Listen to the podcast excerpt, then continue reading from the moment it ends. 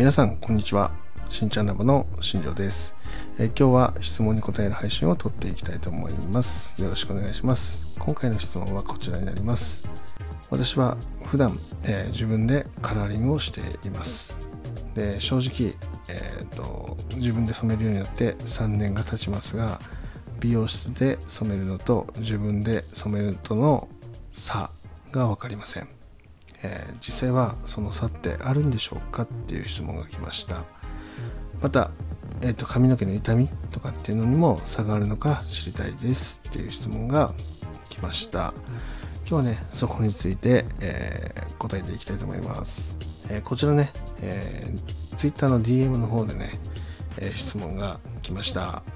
ということで、え DM でやり取りをさせてもらいました。で僕からねした質問っていうのはねで実際その自分で、えーその3年間、えーホームカラーをしているのとその前、えー美容室で染めてたのと痛みの差ってなんか変わるものってありますか？っていう質問をしました。で、まあ、その質問に対してうんよくわからないですっていう話がね来たので、えーその痛みに関してはねそのその気にならない程度であれば、えそのままホームカラーでもいいと思いますしただ実際は、えーと髪の毛には結構なね負担がかかっていると思うので、えできるならば、えーヘアサロンでね染める方が、え髪の毛の負担っていうのは軽減できると思いますよって話をしました。で、まあ、それに対してねそのコロナになってから、まあ、自分で染めるようになったっていう話だったので、えーそういう感染とか怖いね、その不要不急の外出っていうのを控えるために、まあ、自宅で自分でやられてるんであれば、えそれはねその自分の気持ちがその落ち着くまでは、えー今やってるホームカラーで続けていくのもありだと思いますって話をさせていただきました。はい。で今日はねそのヘアカラーについてその市販品で売ってるカラー剤とじゃあ美容室で使ってるカラー剤の差って何なのかっていう部分ね。そこについて話をしていきたいと思います、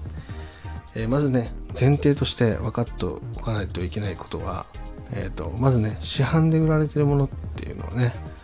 えー非常にね薬の強さっていうのはね強いです、まあ強いって言い方がおかしいか。その髪の毛にね薬がね残留しやすい仕様になってます。なので、えー染めた後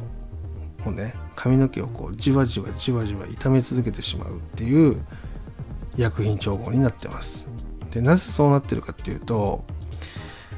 市販品で、えーメーカーさんがねカラー剤を出してるんですけども一番いただきたくないクレームって実はあるんですよ。でそれが、えー髪の毛が染まってないっていうクレームなんですよね。これはもうカラー剤市販で売ってるカラー剤で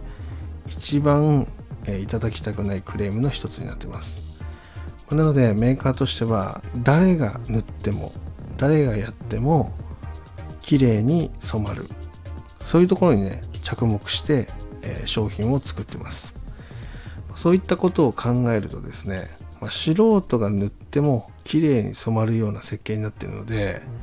じゃあ薬の強さで言うと、まあ、強いか弱いかっていうのはねちょっと考えたらわかるかなっていうふうに思います。まあなのでねかなり強くなってるというものになってますね。で一方美容室っていうのはですね美容師さんが染まり具合をチェックしながらですね、えー最短の時間で、えー綺麗に染めることができるので基本的にはね髪への痛みっていうのは出るんですけども、えー時間をねこう長時間置くとかそういったの起こらないので、えー美容師さんがちゃんと目でチェックしながら染まってるかどうかの確認をして流してくれるので一番いい状態で、えー流すことができると、まあなので髪への負担っていうのは少なくなるっていう話なんですよね、まあ、その差が結局、え例えば5年間とかね1年間とか長い時間をかけて振り返った時に、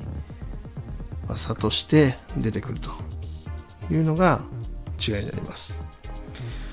じゃあ一般的にその売られてるそのカラーっていうのはじゃあ薬自体が強いのかっていう話になると実はそうではないんですよね。薬自体はそこまで強いものではないです。じゃあなんで髪の毛がその美容室で染めるようにも傷むのかっていう話なんですがそのアルカリ剤がまず違うんですよね。その美容室とかで一般的に使われているアルカリ剤っていうのはそのアンモニアって言われてるね、えー、成分っていうのが主流になってます。で逆にね市販のものっていうのはモノエタノールアミンっていうね、えー、成分っていうのがね主流になってるんですけども、えー、アンモニアっていうのはねその10分から15分で揮発してなくなるんですよね。なので髪の毛が飛んじゃうんですよね揮発して。で一方モノエタノールアミンっていうのは揮発性が低いんですよね、え、まあ、なのでその何時間置いてもね髪の毛に残っちゃうと。揮発しないので残ってしまうっていう現象が起こります、まあ、なのでしっかりとした処理を行わないとずっとそれが髪の毛に残ってるのででそれねシャンプーで取り除くこともできないです。2週間ぐらいですね。髪の毛にずっと残ってしまうっていうのが、まあ、デメリットとしてあると、まあ、なので、えー、市販の方が髪の毛が傷みやすくなるっていうのが理論上あるんですよね。で実際にそのホームカラーしてる人たちの髪の毛っていうのは、えー、乾燥が進んでいてどちらかというと毛が硬くてですね膨らみやすい状態になってますね。で一方美容室で染めてる方っていうのはそういうごわつきとかね広がりっていうのが、ま出にくくなってると、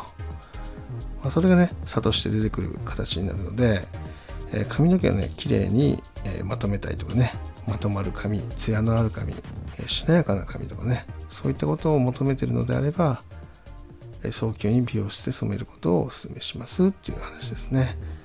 で今日ねそのちょっと難しい科学のねお勉強みたいな話をしたんですけども、え今回来た質問がねそのちょうどコロナっていう、え、その分岐点ですよね。時代の分岐点。で今まで美容室で染めてたものを、まあ、自宅でねホームカラーをねするきっかけができて